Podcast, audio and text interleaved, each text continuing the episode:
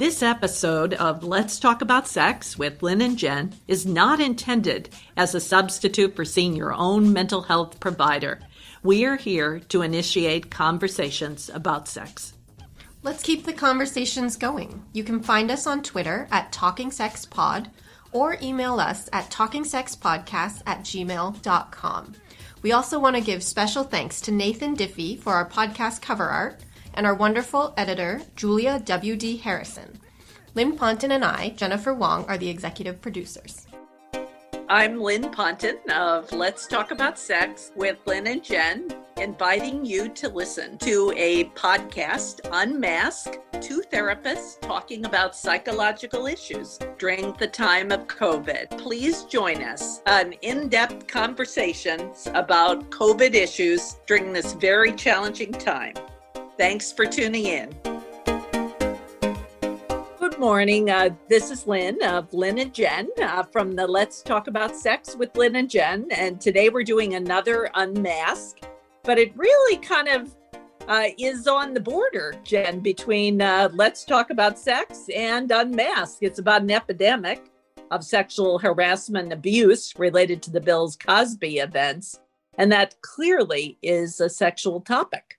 Yeah, I think definitely it's it's a bridge and and very much in the wheelhouse of our original kind of podcast category of talking about sex and how it intersects with our lives.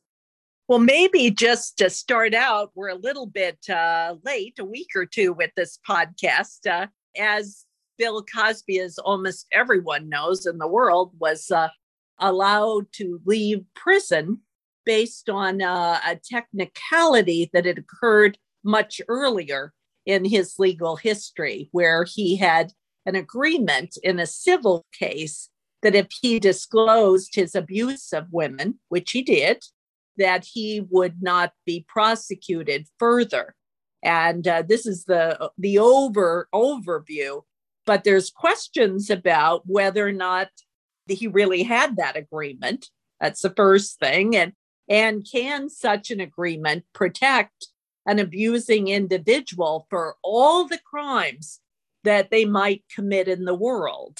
You know, so that's another question really about it because the testimony that put Bill Cosby in prison actually occurred years after this supposed agreement had taken place. So uh, it raised for both of us, Jen, uh, the question of really how do these things work to protect abusers in, in court settings? What can be done about it? And how does it relate to how women and others who've been abused feel about all of this?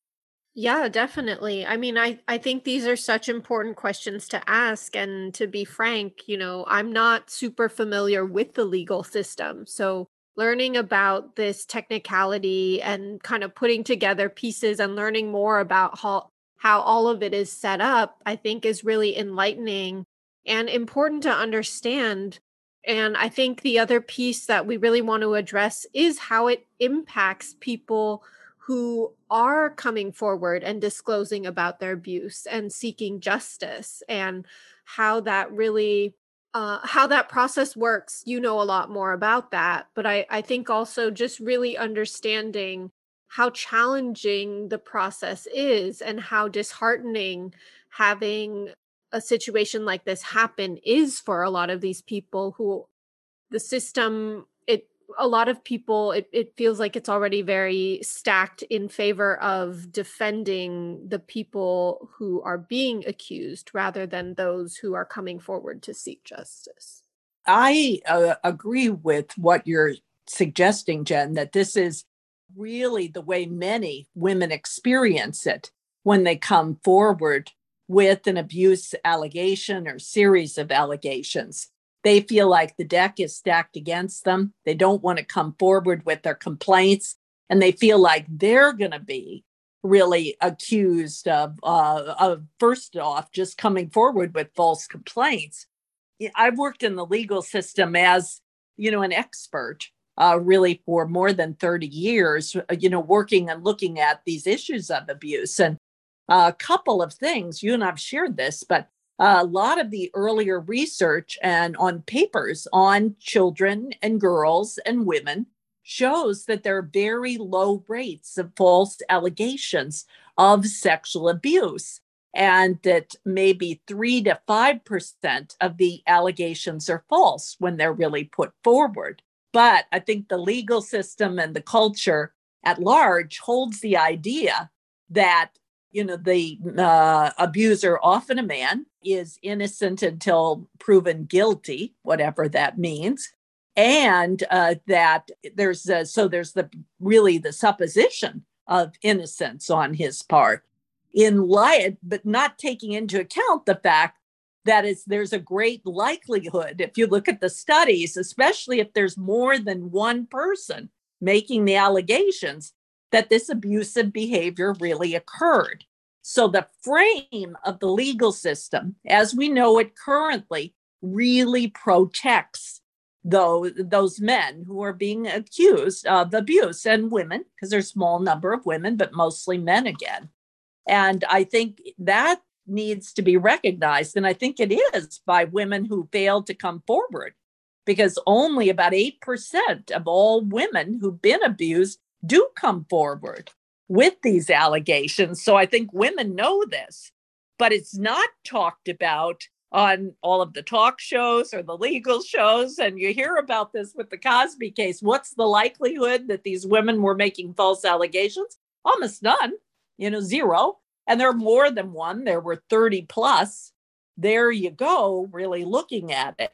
So I think it says, again, points to something has to change in our legal system. There has to be greater protection for women. And this information about the low rate of false allegations has to be out there from the very beginning. Yeah, I definitely agree with that. I think building on that is this sense that kind of in the general narrative is this idea that, you know, if we don't have this innocent till proven guilty aspect when it comes to the sexual allegations, that people would just kind of throw out these allegations all the time as a way to like gain power or like ruin somebody's life or something like that. And I think that really dismisses how difficult, how challenging the process of coming forward to uh to disclose about your own abuse and pursue pursue legal action is for people you know even just going to report you know i that's something i hear a lot of the time that's kind of a, a general pushback is like well if this happened to them you know why wouldn't they have disclosed it sooner? Why did they take so long? And all all of that really doesn't take into account how much it takes for someone personally but also how much of the way the system currently functions kind of interferes with people's ability to subject themselves to the process I I really agree with that. You know, before the the our show started, we were talking with Soy Kim, who's one of our colleagues who sits in really with individuals who are being evaluated and come forward with abuse complaints. And I myself did that decades ago. That was my job in the first rape centers that, that were founded at my university in the 70s. And uh, I found that I learned a great deal from that just watching these women go through great effort to come forward in a legal system and voice their own complaints. And then I've had my own complaints in this area that I've had to follow through with, but really witnessing, you know, what it feels like for other women to go forward with it, the hours of time that it takes, the questions that are so individually personal and make you the guilt feel like the guilty person and blame you for the events that have taken place. All of that, that whole structure is very degrading for women and really, in my own mind, runs counter to justice and the law. Well, it's very it's very different than being heard, being witnessed for what you have experienced, right? It it becomes something where you feel that you have to prove or defend what happened to you instead of being able to share what happened to you which you know in a in a traumatic situation itself has difficulties in in even vocalizing what happened to you. I know a lot of the people that I worked with that were survivors of sexual abuse, just being able to vocalize their own experience was a huge part of the healing process. And it sometimes took quite a while to get to that point. Yeah. This vocalization you're talking about, I think having a witness hear your story and validate it and support the telling of the story is so important. And in the, the rape clinics, when you provide support as that witness, it's one of the most important roles to have somebody there with you going through all of it. So uh, I think that is a, a role that's really greatly helpful. The the intrusive questioning, the intrusive exams, you know, the assault on your body, the taking of your personal property and clothing, all of that, you know, works in the other direction. You know, but having a person hear your story and listen to it and accept it, that's that's incredible. Mm-hmm. It's incredibly supportive. And and you talked about how, you know, some of the previous cases are sort of what led to these types of clinics being developed and I'm hopeful that situations like the current Cosby situation will also lead us to kind of question some of the way these legal protections function.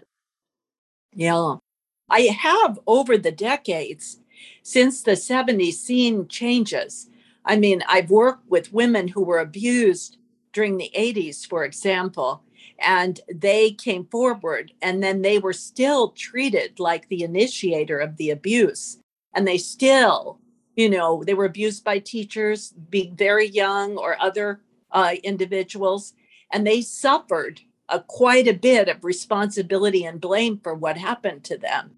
Um, so that is still, you know, in the minds of a lot of women out there, you know, the memory of that. It, it is changing somewhat now in that there isn't an open attack on women when they come forward with these allegations. And I think that is because of Me Too and other things that, you know, other women have said, this is all of us, you know, but there's still all of these laws, as we've seen with Cosby, to protect the men. And the whole structure is set up to believe them, to protect them, to question, you know, the woman who's coming forward with the story. Mm-hmm. Yeah, what that brings up for me too is a, a question I I never asked before, but really like why is there a statute of limitations which refers to the fact that you know there there is a time period in which you're allowed to pursue legal action after which the certain time window it's considered non-valid you cannot bring forward your legal case. And to me at the time i you know as i said i wasn't that uh i wasn't that involved in the legal system at all and it was actually through my clients that i learned about a lot of these things and also my work with you lynn but you know it it really started to get me questioning like why is it that that this exists? Like what purpose does it serve? And specifically how does it what is the narrative? How does it paint a certain picture about the people that are coming forward? Well the statute of limitations is very interesting because uh, when it started out you know these cases when i first started participating 40 years ago in them the statute of limitations was there with every case. It was very hard to get a story through. And then you couldn't use as witnesses the children and the women from earlier cases because they wouldn't even allow them to testify. Right. Now you can at least have additional testimony from individuals whose statute of limitations has dropped, been dropped. So that's important. But uh, California New York, a few of the states have, are beginning to question should we even have statute of limitations. We're in a brief period here in California where it's open and there is no statute. So, and this, I believe, ends in two years. So, mm. again, we'll be back in the other situation. But just so our listeners know, hundreds of people that I have listened to are coming forward with stories from the past. This is an extremely busy time. And these stories are of abuse that occurred in the 60s, the 70s, the 80s, the 90s, the thousands. This is incredible. you know, and you see how long it takes children and, you know, young people to come forward with abusive situations. So I don't believe there should be any statute of limitations. I think that they, they this would protect the children. This other statute of limitations protects the abusers. That's the total design of this structure.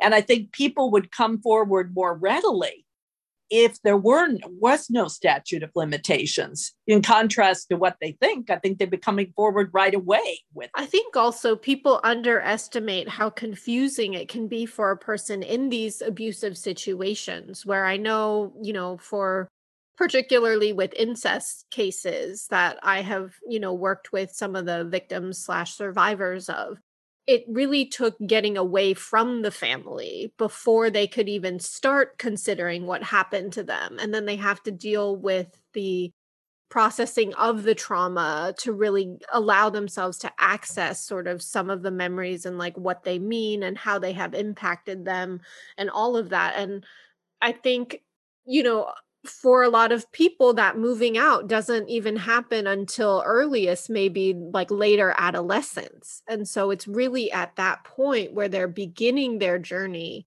to even understand what happened to them. And so the statute of limitations re- really limits the time frame in which even like they are going through their own process to make sense of what actually did happen to them. And unlearning a lot of the grooming, unlearning a lot of the beliefs that were instilled to make them believe that they are at fault for what happened to them.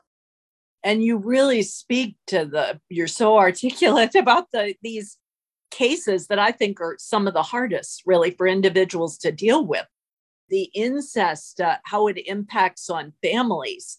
And if there is no opportunity, because the statute has been dropped, to really file a complaint uh, it really increases the power of abusers within family structures to continue to abuse their victims and abuse generation after generation. So, multi generational abuse is reinforced by having the statute of limitations. And I've seen it now with grandfathers, great grandfathers abusing generation after generation, and they could not be stopped you know, and individual voices lack power. And, and, what you were saying right before that actually reminds me of something I've heard a lot of clients say who have pursued more of the legal action.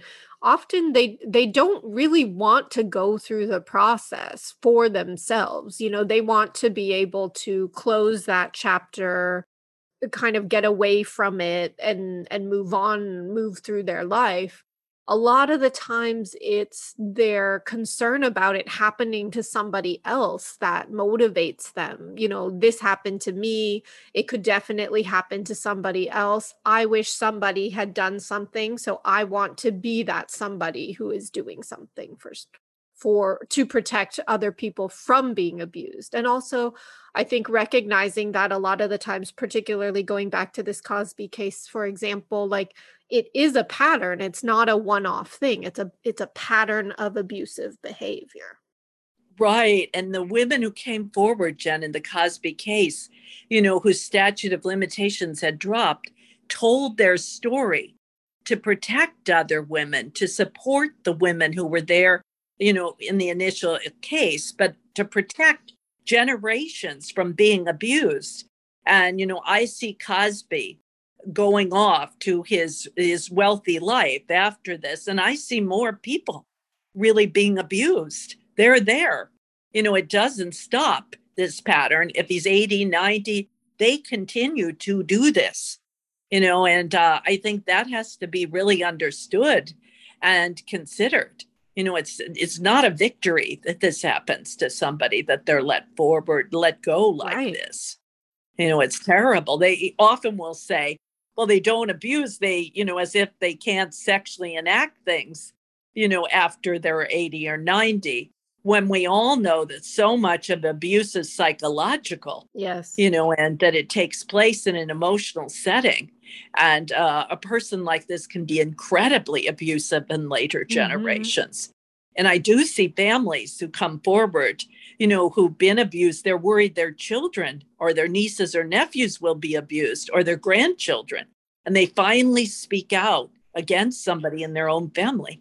And it, it's that secrecy that really protects the abusers a lot of the time. And so I think that's why it's so important that people who do come forward have support in being listened to and being heard and being validated in their experience. And so having situations, especially such high profile as this, I, I'm glad that we're at least having this type of conversation and asking these questions. You know, it's really unfortunate that something like this happened at this point. I don't know what can be done about like this specific scenario, but I think it's really important for us as a society to start really questioning how does this system function who has designed it for what purposes and what can we do to support the people in really getting justice.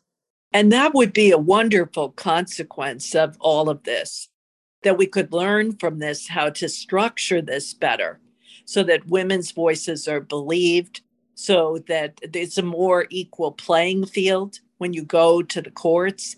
And we really look at uh, situations like the Cosby situation where he gets off on a technicality, and we work to end those situations you know, we see it now with some of the in, uh, individuals in Trump's administration that they're being given immunity to speak out for their crimes. And all of this, you know, really raises considerations, you know, about letting people like that walk free in our culture.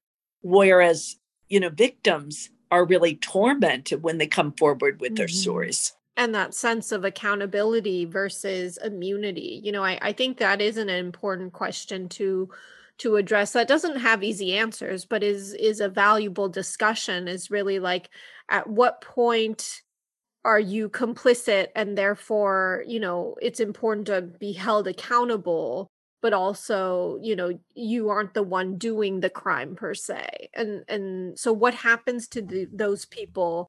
Is immunity really worth? Is it what does it mean? I guess more the question is like what does it mean if you allow people like that to have immunity in order to pursue someone else in order to pursue justice on someone else you know and and is that worth it for people? It's it's a hard one jen because you see these individuals uh, admit terrible actions that they've engaged in and you almost think about do they do a deal to get the immunity right. just so they can get off you know and uh, they go free around this. And I, I do i question that just like you question the statute of limitations.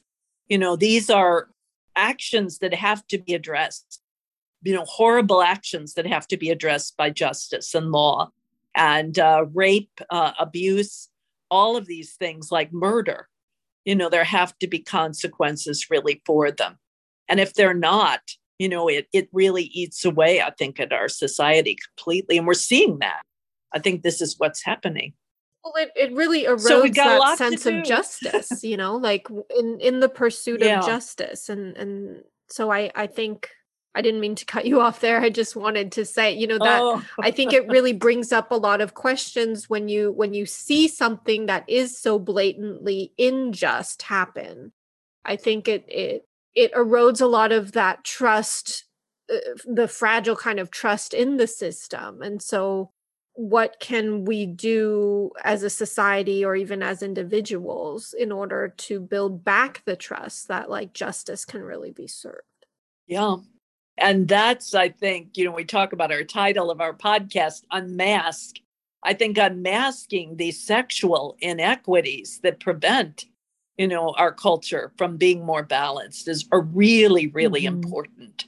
Um, so, uh, with our listeners, I, I think this raises questions about working to end the statute of limitations around these areas, really looking at the protections or abusers uh, in all parts of our lives, really.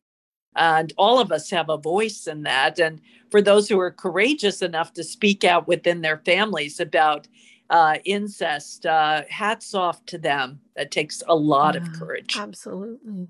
Well, always, Jen, it's interesting to talk to you. So, uh, especially about this topic. So, uh, I look forward to more discussions. Sounds great. Me too, Lynn. Take care. Bye bye.